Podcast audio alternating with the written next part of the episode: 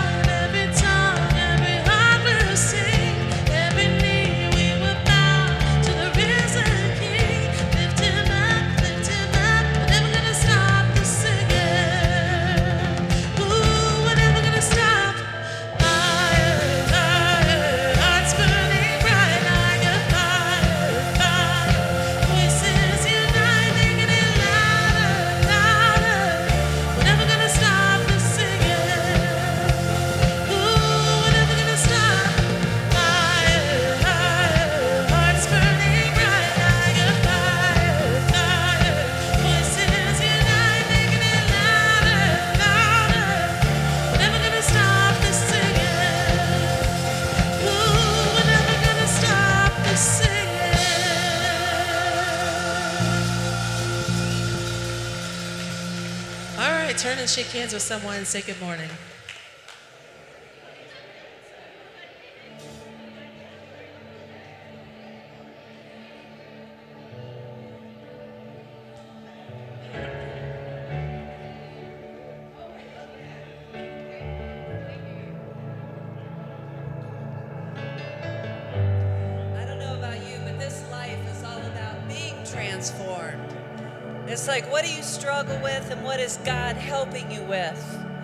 And the only way that's going to happen is through experiencing Him, not talking about Him, not listening about Him. It's about experiencing Him. And we have opportunity this morning to experience Him in a really special way. And what that means is we step out into the unknown with Jesus Christ.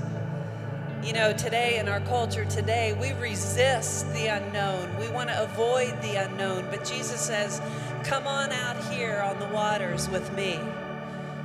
And if you trust me, I've got something really special for you. Now, it won't be easy because you're going to have to jump into territory that most of your life you try to avoid. But he says, if you come out here on the waters with me and you show that faith and that trust, I will show you things and I will be with you in a way like you've never experienced before. So instead of this just being a song that we sing, let's just allow God's Holy Spirit to just infiltrate our very being. And would you step out this morning?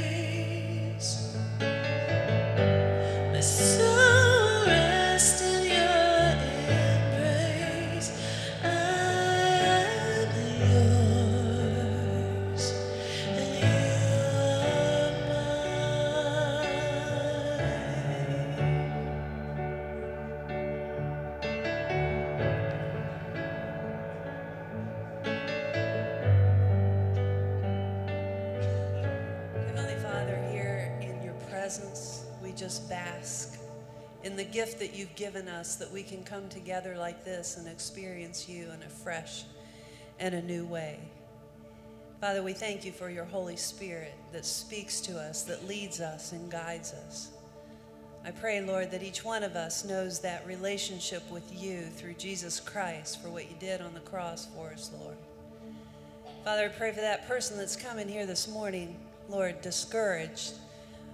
Would you speak to their heart, Lord, and lift them up? Father, I pray for that person that's come in here this morning just on top of things and things are going really well. Lord, would you speak to their heart? And Father, help us not to let our emotions guide us, but Father, your Holy Spirit and your voice, that we would be so in tune to you. That when you call us out onto the waters, into the unknown, Lord, that we would step out and trust you with all of our heart and all of our soul and all of our mind.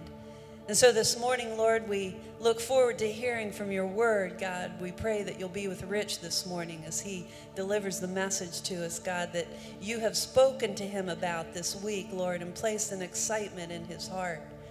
And so, Father, I pray that when we leave this place, we will know that we have met with you. We give you all the glory for everything that happens here, for those that are in the student ministries this morning, Lord, for those online, for the children's ministry, Lord. We just lift we just lift everyone up, God, and say, Speak to us this morning, God. We praise you. We give you all the glory, for it's in Jesus' name we pray. Amen. Thank you. You can be seated and watch this. Hey guys, Celebrate Recovery is for anyone. It's not just for drug addicts and alcoholics. So if you're suffering from a hurt, habit, or hangup, come out to our cookout Sunday, September 9th at 1 o'clock right here at Salem Fields Community Church. Maybe you just want some more information. Hurts, habits, and hangups, come join us Sunday, September 9th at 1 p.m. Yeah. Well, welcome to church today. We're glad that you're here. Good to see you. I think I can see you. There we go. a little better now. Well, you look good after two weeks being gone. It's good to see you again. Gay and I had a great vacation, and uh, we're just glad to be back. Hey, we're going to, if you're a guest today, we want to welcome you here. We appreciate you being here today and uh, glad you chose to come to Salem Fields today. We have a connection card in the program. We'd love for everyone to fill that out. If you just uh, open that up and grab that card, and you can put it in the basket when, or the bucket when it comes by, and uh, we'd appreciate that.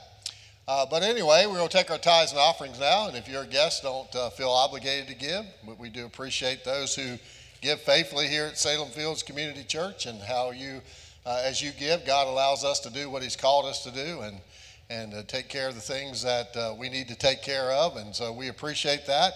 And we pray God's blessings on all of you who give so faithfully here at Salem Fields Community Church. So today you can give many different ways. So you can give with a check or cash. You can go out to the kiosks and give.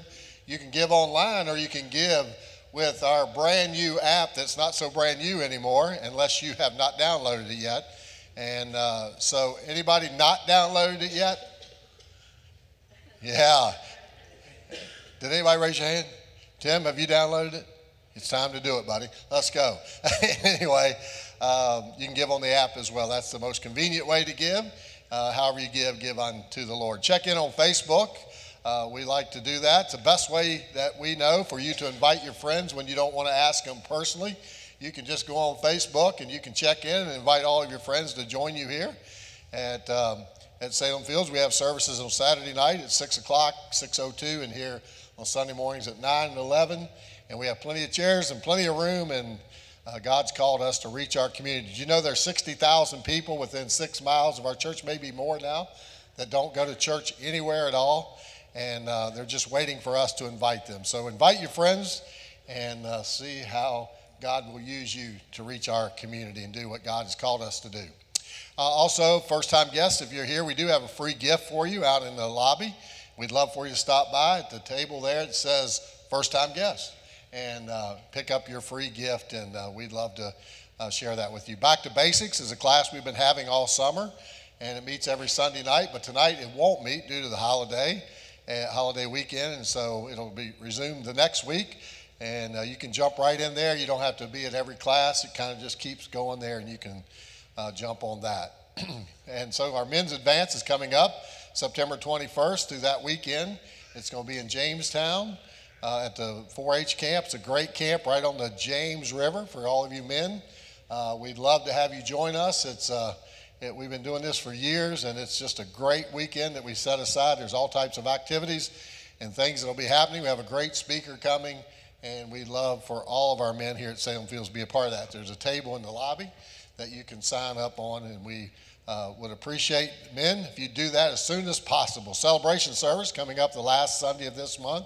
Celebration service is a time where we gather as a church and uh, we celebrate all that God has done in our lives. We do baptisms, baby dedications, we, we share communion together, we worship together. It's a great experience, and we hope that you'll put that on your calendar. If you've never been baptized, you know Jesus commands us to be baptized? And uh, so we'd love to uh, baptize you. You can sign up on your connection card if you have a child that you would like to be dedicated unto the Lord. We'd love to do that as well. So thank you uh, for being here, and we're really glad to see you.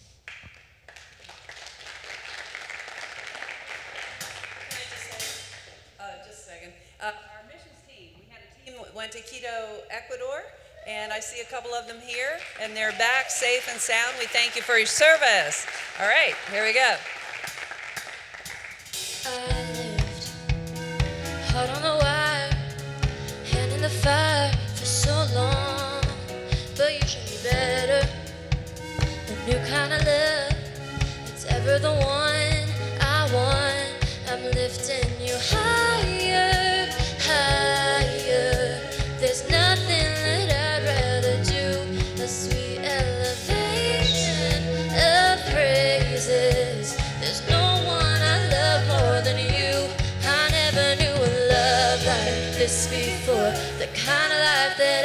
I find on my own. I've seen the world, but I have never been so sure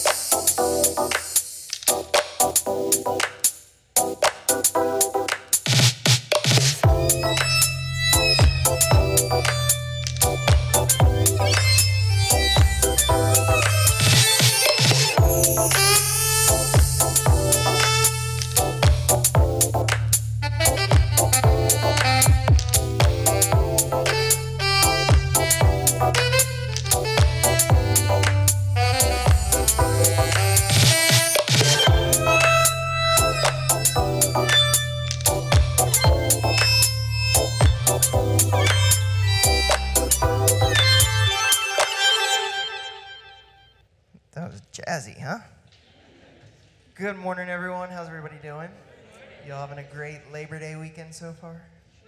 Yeah. Y'all enjoying it?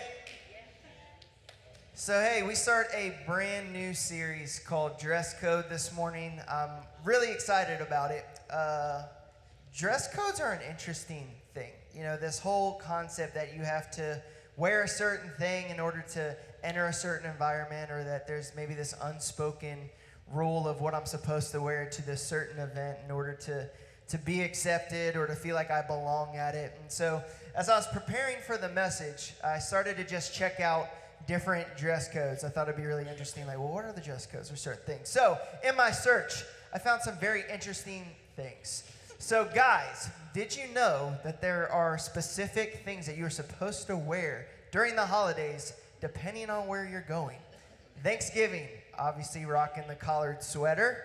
Uh, office holiday party, that guy looks like he's having fun.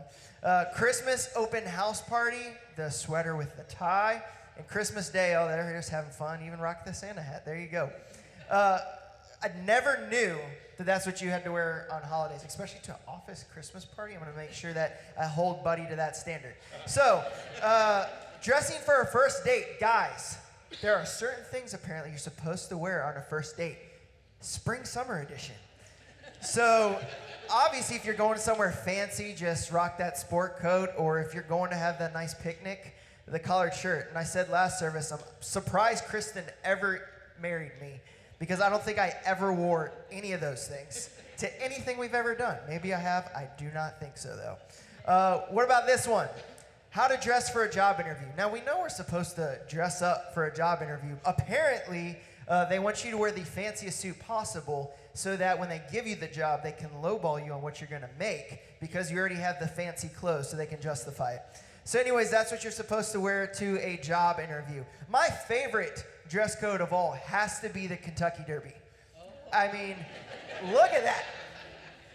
Uh, it's apparently half horse race, half hat show. And so that's probably a very modest hat compared to some of the other things that they've worn. Also, at the Kentucky Derby, apparently it's common to wear these crazy hats, but also it's supposed to wear these really bright pastel colors. These news anchors at the Kentucky Derby kind of got in. You know, they're rocking the sweet hats, rocking the, the colors. Now, listen, I'm not here to judge, I'm not here to put anybody down. I'm just saying, I look at this dress code, and immediately what comes to my mind are these guys. Just saying. I mean, I see similarities here. Would you all agree? Just saying. But the cool thing about dress codes is, you know, we try to find maybe within the dress codes ways to still keep our originality and to keep our uniqueness. Uh, especially, you know, you're going to a wedding, you know, you got to wear a tuxedo or, or a suit of some sort, but you know what? You're a jeans and t shirt kind of guy. Well, that guy invented this the tuxedo t shirt. I mean, again, I gotta wear a tux. Why not rock it the way I feel comfortable with? Um, golfing, you have to wear a collared shirt. Somehow the collar makes everything fancier. So uh, Ian Poulter, he decided he wanted to be completely unique. You know what? If I gotta wear a polo, I'm gonna go all out. So uh, after this round of golf, I'm pretty sure he was either going to a disco dance or he had a, a gym class with Richard Simmons afterwards. So not 100% sure. Lastly, we've seen the sign no shirt, no shoes, no service. This guy found a way around that because apparently going shirtless is a hard thing for getting your shirt at home frequently, but he found a way around it. So, uh, that is creativity, isn't it, guys? So, there you go. You find yourself without a shirt, be like that guy. Enjoy that mental image the rest of your day. Uh, but whether we like it or not, agree with it or not, understand it or not, there are dress codes. There are external requirements in order to enter a business, participate in an activity, or belong in an environment. Now, we can visibly see that for fashion, but whether we realize it or not, we also have external dress codes, so to speak, even in church. You see, we are very careful walking through the doors on the weekend, making sure we have on our church face, smiling, acting like we have it all together we smile, we pray, we say amen to the message, and then we leave. We strip off our church clothes, so to speak, and we go back to screaming at our spouse, yelling at the kids, cursing people in traffic, ignoring the people in the stores, judging our neighbors, and engaging in activities we wouldn't dare let somebody see in church. We have two dress codes. We have to be one way at church, and we have to be one way at home. But I love this church because they live by the Jesus dress code. And that is come as you are, brokenness and all, because we know that Jesus cares more about what's going on on the inside, in the heart, than he does the facade you display on the outside. Because the reality is, whatever's going on in your heart is going to show up on the outside. Jesus cares more about the internal things. So not only do we put on church face and neglect the things of God and what He wants to deal with internally, but what happens when we do this, we begin to portray to others that in order to come to Jesus, you have to have all your stuff together already. You know, we look at the world and we say, I cannot believe they are doing A, B, C, and D. Meanwhile, forgetting where God has brought you from and considering that you would actually be doing A, B, C, or D without Him. So we need to throw out the dress code of clean yourself up and then come to Jesus because Jesus wants us just as we are. But did you know that as Christians, there is a dress code for us? You see, Jesus wants us to come to Him as we are, but once we accept Him as our Lord and Savior, He then wants to transform that. And we are then supposed to dress differently. And I'm not talking clothing, I'm talking we should be cultivated within our hearts this invisible uh, work that Jesus wants to do in our hearts. It should be cultivated so that when we are out in public and we are interacting with people, they see Jesus. And the dress code that he gives for us as Christians is found in Colossians 3:12. And it says, "Therefore as God's chosen people, so as Christians, holy and dearly loved, clothe yourselves with compassion, kindness, humility, gentleness, and patience." So, if that is the wardrobe of being a Christian, the thing I want to ask you this morning is how are your clothes looking? You know, I'm not talking about the world's GQ. I'm talking about God's GQ, God qualities. In other words, as Christians, are we making sure that we are cultivating these things in our hearts so that when we interact with others externally, what people see is the compassion of Jesus, the kindness of Jesus, the humility of Jesus, and the gentleness and patience of Jesus. Because this is what the world needs to see us clothed in not judgment, not condemnation, not anger, not hypocrisy. So we need to ask ourselves the question Are we wearing Colossians 3:12 clothes, or is it time for us to get a new wardrobe? So this week, I want to talk to you about compassion. Now, if we are to really know and reflect the heart of Jesus, compassion should be a frequent companion of our lives. It, should be the go to t shirt within our closet. Why? Because compassion is all about people, and Jesus is always about people. Now, the dictionary definition for compassion is sympathetic pity and concern for the sufferings or misfortunes of others. And while that's a decent definition, Jesus demonstrates a compassion that goes far deeper than just pity or concern. So, we're going to look at two Bible stories this morning where Jesus, I feel, demonstrates to us a greater understanding of the kind of compassion that he calls us to. And now, these two stories carry a three part definition of compassion, which I will break down here shortly, but see if you can pick it up within the text. Our first story comes from Luke 7, uh, verses 12 through 15, and it reads As he drew near to the gate of the town, this is Jesus, behold, a man who had died was being carried out, the only son of his mother, and she was a widow, and a considerable crowd from the town was with her.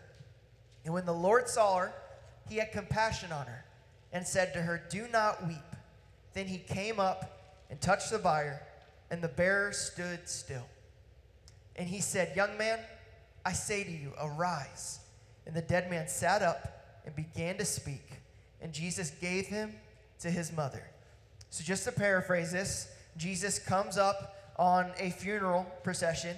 He sees this mourning mother who's a widow and has just lost her only son. And compelled and moved with compassion, he goes over to her and he raises her son from the dead. So now let's look at our second story Matthew 20, verses 30 through 34. Two blind men were sitting by the roadside. And when they heard that Jesus was going by, they shouted, Lord, Son of David, have mercy on us. The crowd rebuked them and told them to be quiet. But they shouted all the louder, Lord, Son of David, have mercy on us. Jesus stopped and he called them, What do you want me to do for you? And he asked, Lord, they answered, We want our sight. It says, Jesus had compassion on them and touched their eyes, and immediately they received their sight and followed him. So, once again, to paraphrase this story, uh, Jesus is in town. These two blind beggars, they hear off in the distance all this commotion, and they find out that it's Jesus, and they start crying out for him, Lord, heal us. And the crowd tries to quiet them and essentially says, Shut up, stop talking. But Jesus, moved with compassion, hears them, goes up to them, asks what they need. They say they want to be healed of their blindness. He touches them, and they're healed. Both of these stories mention Jesus having compassion on someone. And the first one, the woman who lost her son, and in the second, the two blind men. But if we look a little closer, we can begin to understand the compassion that Jesus calls us to in a much deeper way. So, the first thing we need to understand about true compassion, the way Jesus desires, is compassion sees and compassion hears.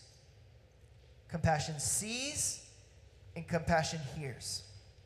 In the story of the mother who lost her son in Luke 7, verse 13, it says, The Lord saw her and had compassion on her. See, Jesus sees the mourning mother and is moved with compassion for her. In the story of the two blind men, they are yelling for Jesus to heal them. Jesus hears their cries, he hears their requests, and in verse 34 it says Jesus had compassion on them. So you see, the first step to having compassion is looking beyond ourselves in order to see and hear the needs, the struggles, and the hurts that are all around us.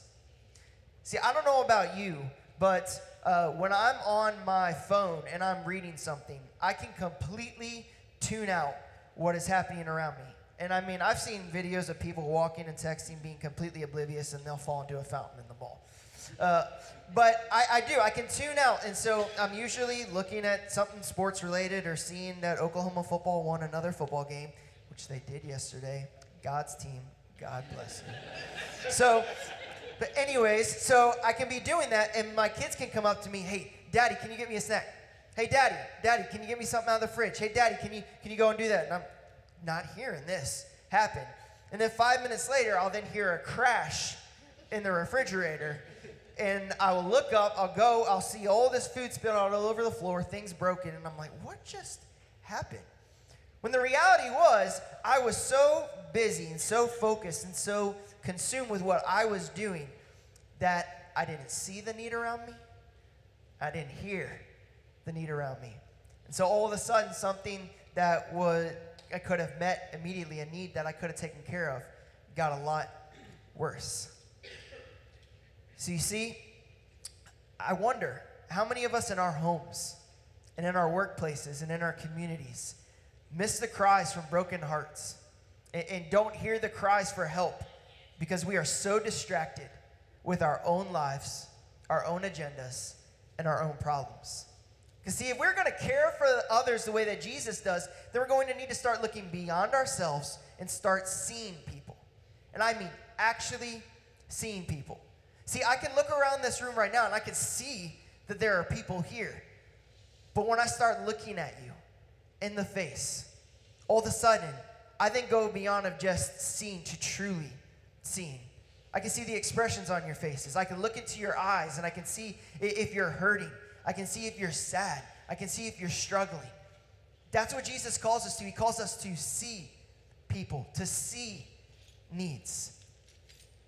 But see, in order to see the way true compassion sees, means that we're also going to need to see the way that Jesus sees people. And I can tell y'all, Jesus sees people a lot differently than people see people. Uh, didn't y'all notice in verse 31, the story of the two blind men, it said the crowd rebuked them and told them to be quiet. These men were crying for help, and the crowd essentially said, Stop talking.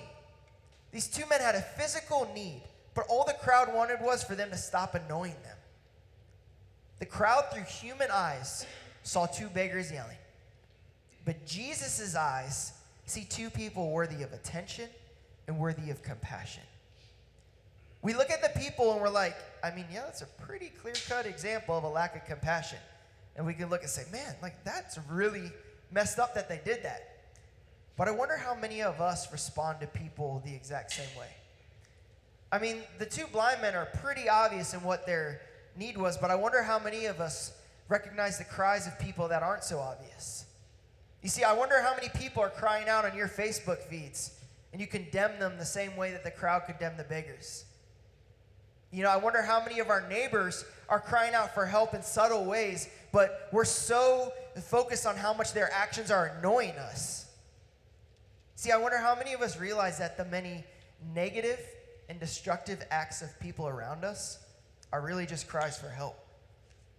You know, how many times do we turn on the news and, and, and we see the violence and we see the destructive behavior we say, I just want this to stop, instead of recognizing the brokenness behind the action. You see, in order to have a heart of compassion like Jesus, it requires us to see people like Jesus. But it also requires us to hear people like Jesus. So, who is crying out for help in your life, but you can't hear because you're tuned into the wrong voices? The voice of judgment, the voice of frustration, of opinion. Tune into the voice of Jesus, and, and I guarantee you that the more you tune into his voice, you'll start to hear the voices begging for help, even in the most subtle of ways. Ask Jesus to help you see and to help you hear people the way that he does. Ask Jesus to give you the grace and the patience to see past the actions of people so that you can react to people out of compassion instead of emotion. Choose to start looking beyond yourself. Make a daily commitment to look for one person to help or one person to encourage. Ask Jesus to tune your ears to his voice so that you can tune into the needs of others. Now, we can't meet every need of everyone everywhere, but I guarantee you, if you truly look beyond yourself and open your ears, God will show you who needs your help and your compassion. The second thing that compassion does is compassion feels. Compassion feels. Now, I'm going to be honest with y'all. This is an area of compassion that I have completely struggled with. Even as I was working on this message, God clearly spoke to me that I have lacked this part of compassion in my own life to the point where I then even had to go to certain people in my life and ask for forgiveness. Because the reality is, and what I discovered of myself, is that when things would get difficult and things would get hard, my natural tendency is to just go within myself and to kind of hide away and kind of avoid the, the feeling of, of hurt or the feeling of pain. And so when people in my life would experience that, because that's my natural reaction, what I would then do is, oh, they're going through that struggle. Instead of being in there with them and kind of doing that with them, I would then once again just withdraw to protect myself. But the reality of the fact is, compassion requires us to feel because compassion requires empathy. You see, it's one thing to sympathize with what someone is going through, but it's a whole other leg to compassion to truly empathize with someone. See, the definition of empathy is the ability to understand and share the feelings of one another. To share the feelings of one another. That means weeping when they weep. That means hurting when they hurt bearing one another's burdens. You know, Paul kind of emphasizes this in, in 2 Corinthians chapter 1, verses 3 and 4, where it says, Blessed be the God and Father of our Lord Jesus Christ, the Father of mercies and God of all comfort, who comforts us in our affliction, so that we may be able to comfort those who are in, in any affliction, with the comfort with which we ourselves are comforted by God. Paul is telling us, you know the way that Jesus loves you?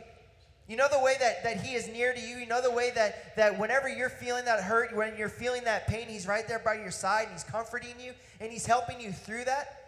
You know, that same feeling where you felt hopeless, but He was there and He was helping you see clearly and He was giving you light in the darkness? Yeah, that same way He brought you through what you went through, that's what you're supposed to do for others. Because you're supposed to model Jesus to others in the way that you show them compassion and empathy. But how can we do that if we aren't allowing ourselves to feel what others are feeling? You know, I think one of the greatest hurdles in regards to empathy is that we fear feeling, especially the emotions associated with hurt or pain. But we can't fear feeling. You know, in order to truly show others compassion, we have to let our hearts break, which, if we're honest, is something most of us try to avoid. But Jesus calls us to love others as we love ourselves. And we cannot effectively do that if we never allow ourselves to experience the pain, the struggle, and the plight of others. It's interesting because we can see and we can hear, but I don't know that we can clearly see and we can clearly hear without feeling. See, I can see someone in poverty and I can see their, their need by the way that they're living, and I can hear someone in poverty with the way that they are asking for help or for money. But until I stop and I feel their struggle, I put myself in their shoes, I won't see the fullness of what they are going through and the depth of the help that they are asking me for and what they really need. See, there's a lot of social issues going on in this country, and we have a lot of opinions and base it off of what we see and what we hear.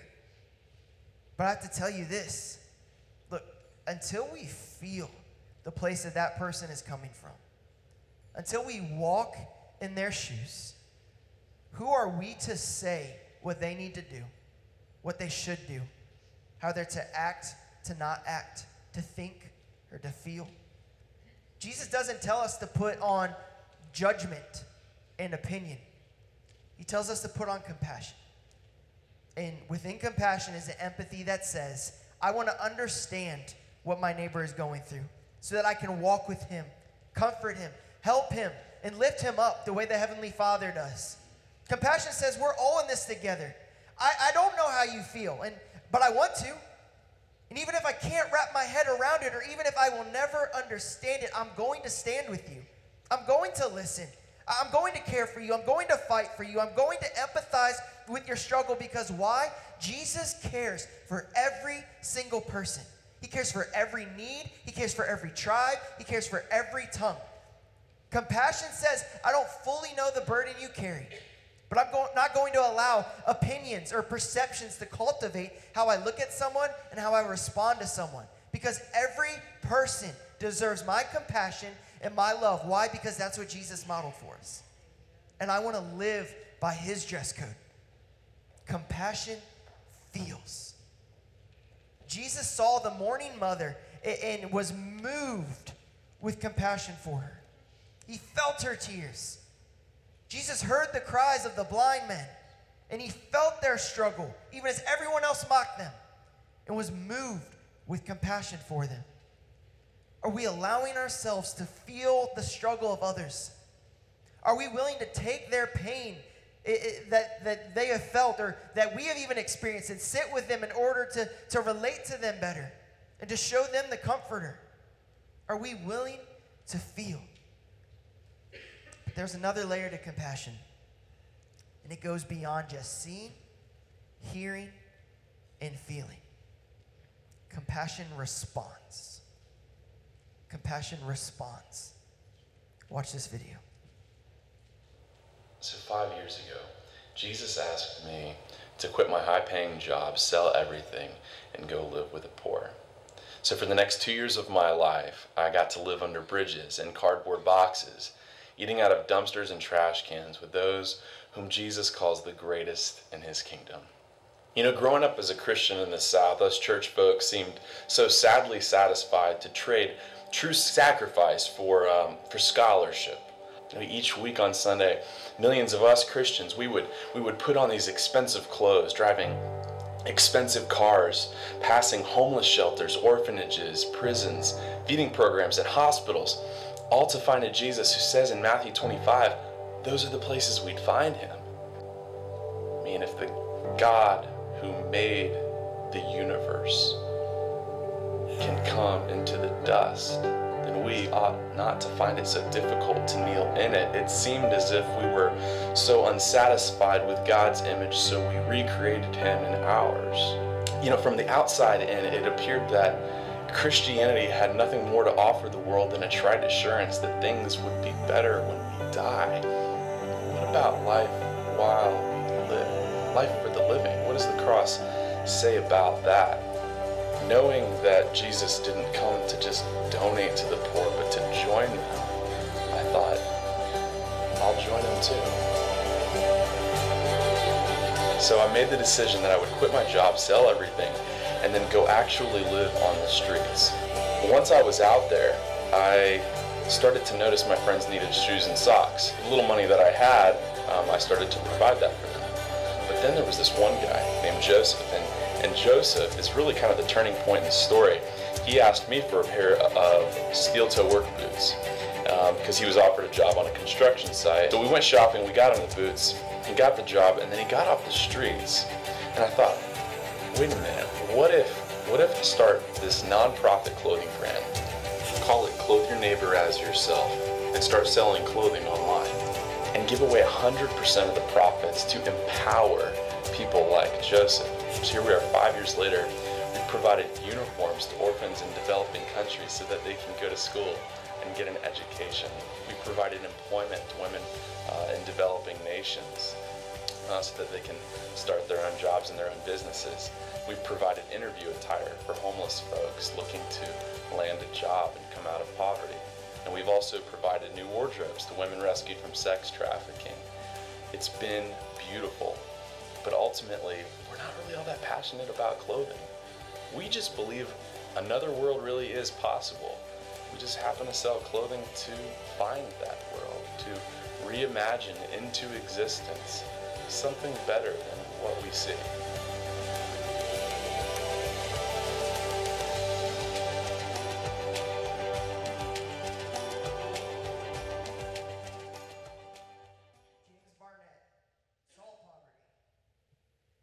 He heard the cries of poverty. But then he also chose to feel poverty, to go and live amongst the ones that were in it every single day. But that wasn't enough for him.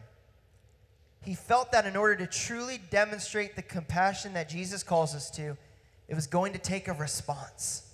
In James Barnett's case, he started Clothe Your Neighbor as Yourself. Now, before you go thinking it, I am by no means saying that we're called to do what James Barnett did. That's what he felt compelled to do, and that's what the Lord led him to do. But what I will say is that we are all called to get our hands dirty like he did. Because compassion requires us to demonstrate the compassionate heart of Jesus through our actions. Now, I want to go back to our two stories of Jesus for a minute. Look at the story of the woman who lost her son in Luke 7.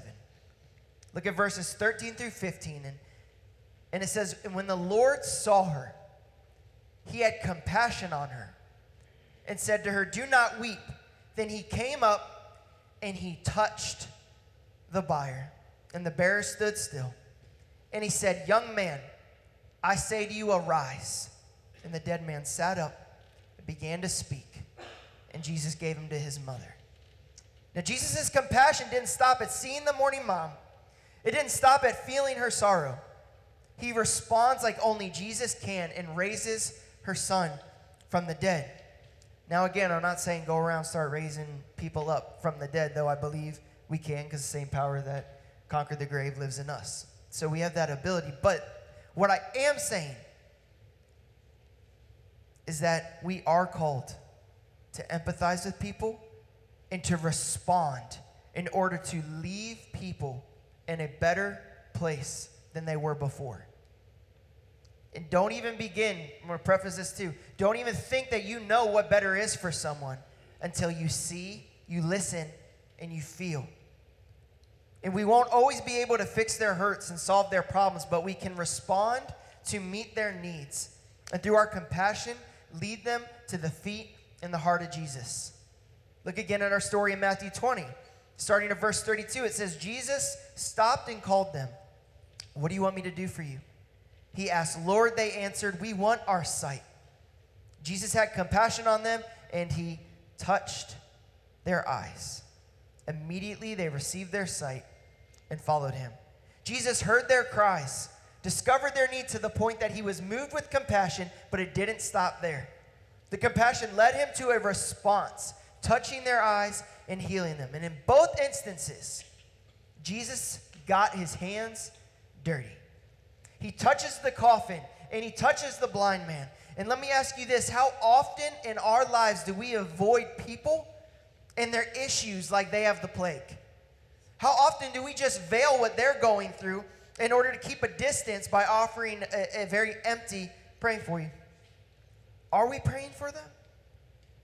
And, and is that something that we just say in, in order to make it look like we're responding when we're not? Listen, I love prayer. Prayer is everything to me. We need to be praying. Praying changes things, it transforms lives. But I wonder if Jesus needs you to be the answered prayer to someone else's. What if they don't need more prayer, but they need someone to be the visible hands and feet of Jesus to them? To have someone put their arm around them and to help pick up the pieces of their life, to get their hands dirty. What if they don't need another scripture verse and a get well soon card, but they need someone to go to the chemo treatments with them and to fight through the hardest parts with them? What if someone doesn't need just another $10 bill to get bill to get their next meal, but they need someone to help them find a job? Compassion doesn't just see, it doesn't just hear, and it doesn't just feel. Compassion responds in order to leave someone in a better place than before. We need to get in the mess, into the struggle. We need to get our hands dirty. That's compassion the way that Jesus models, and that's love the way that Jesus loves. We need to step outside of our comfort in order to meet somebody in their discomfort. Now, I want to close with another story from the Bible. Uh, the is found in, in Luke chapter 10, verses 25 through 37.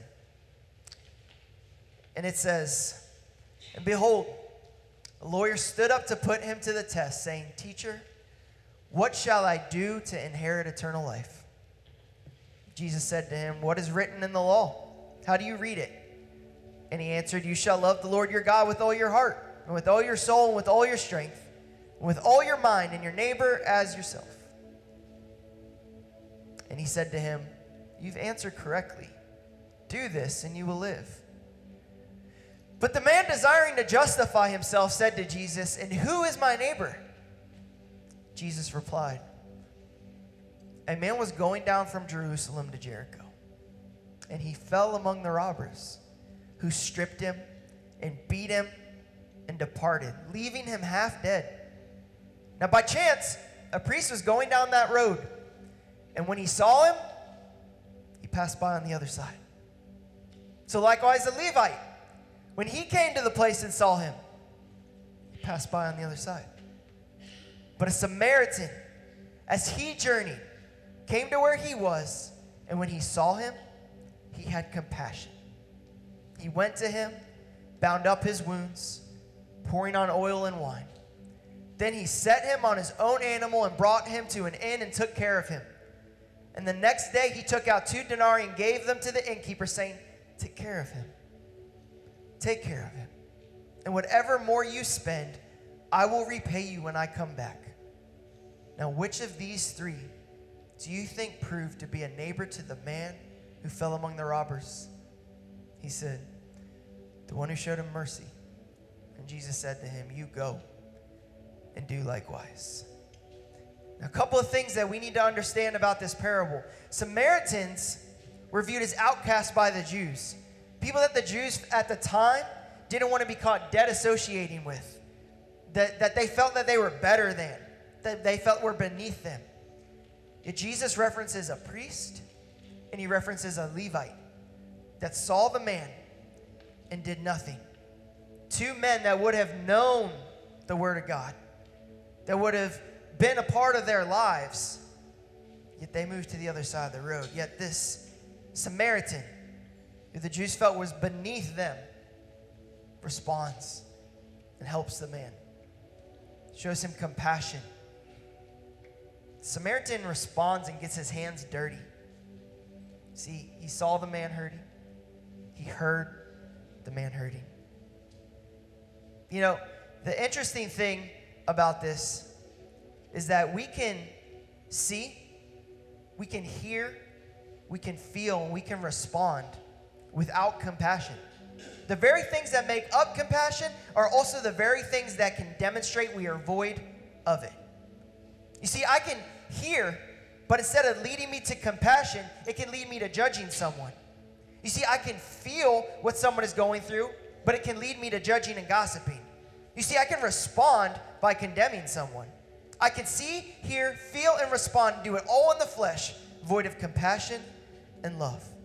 I can come to church, I, I can know the word, I can post scripture all over social media, tell everyone I'm a Christian, see a need, see someone hurting emotionally, physically, spiritually, and move to the other side of the road.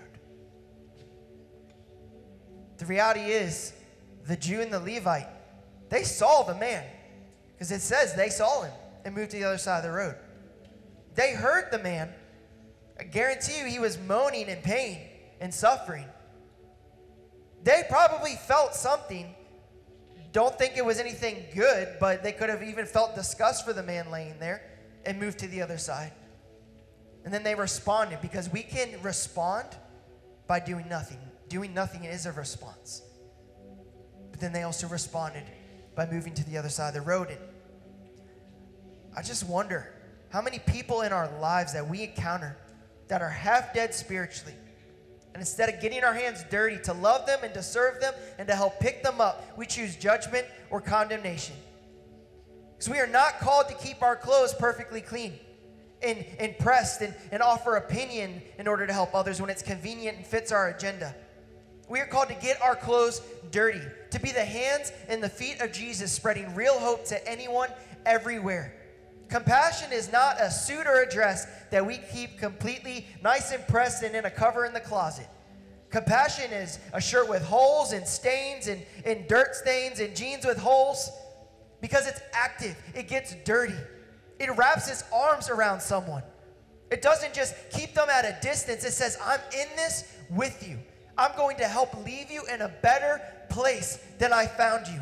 You might be beaten, you might be bruised, you might be hurting spiritually, emotionally, physically, whatever the need is. I'm going to come down, I'm going to wrap my arm around you, and we're going to do this together until you are better than when I found you. It's what we're called to do. Compassion sees and it hears the need and it runs towards it. It doesn't go on the other side of the road. It feels the need and it bears the burden and it responds as Jesus responds through love and mercy and lifting somebody up higher than they were before. Let's clothe ourselves with compassion and let's truly start meeting the needs of people around us. The band's going to lead us in a song. Just pay attention to the words of this song and just take this time to truly reflect, open your heart, ask Jesus to truly speak to you now. Just like I did when Jesus showed me that area in my life, man, you're getting this feeling thing wrong. Allow Him to speak to you, to show you what you need to give to Him, and respond as He leads you.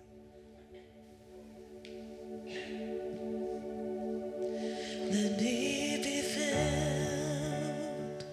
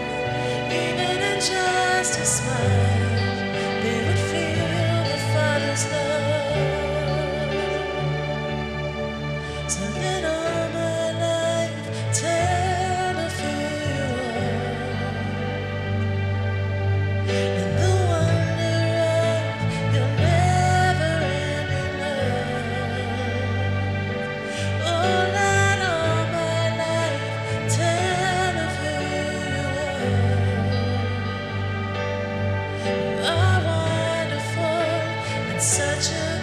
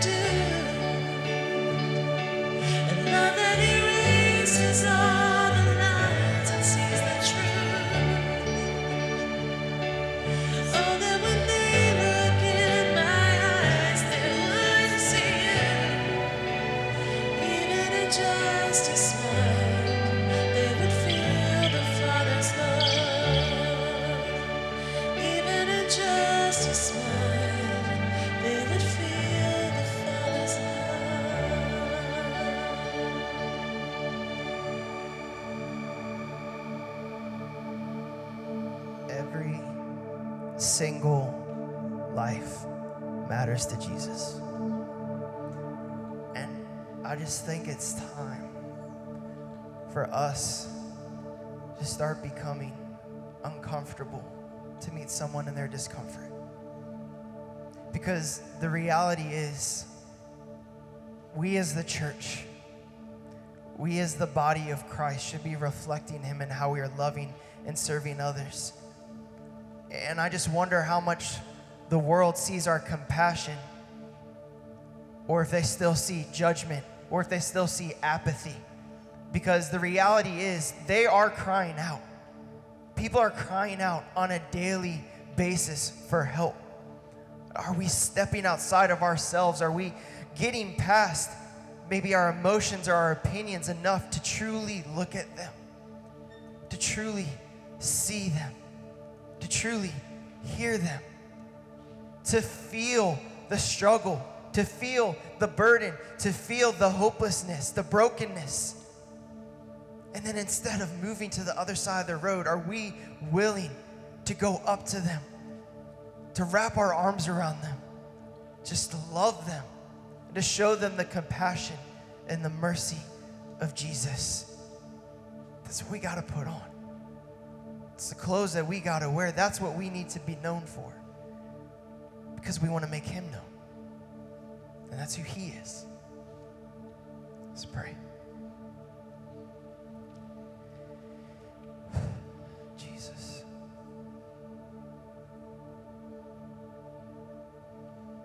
God, we thank you for your love. We thank you that you model compassion for us.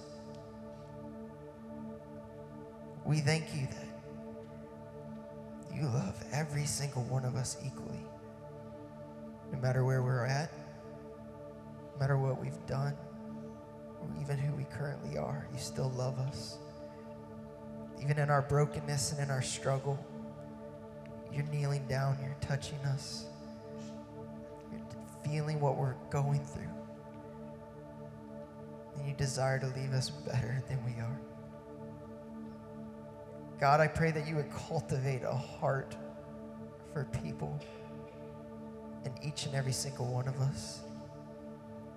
Cultivate a love and a compassion for others that doesn't even make humanly sense, but that is supernatural, that meets needs of people, God. God, I just pray for each and every single person here. I pray for the hearts right now, God, that are hardened. God, I pray that you would soften us.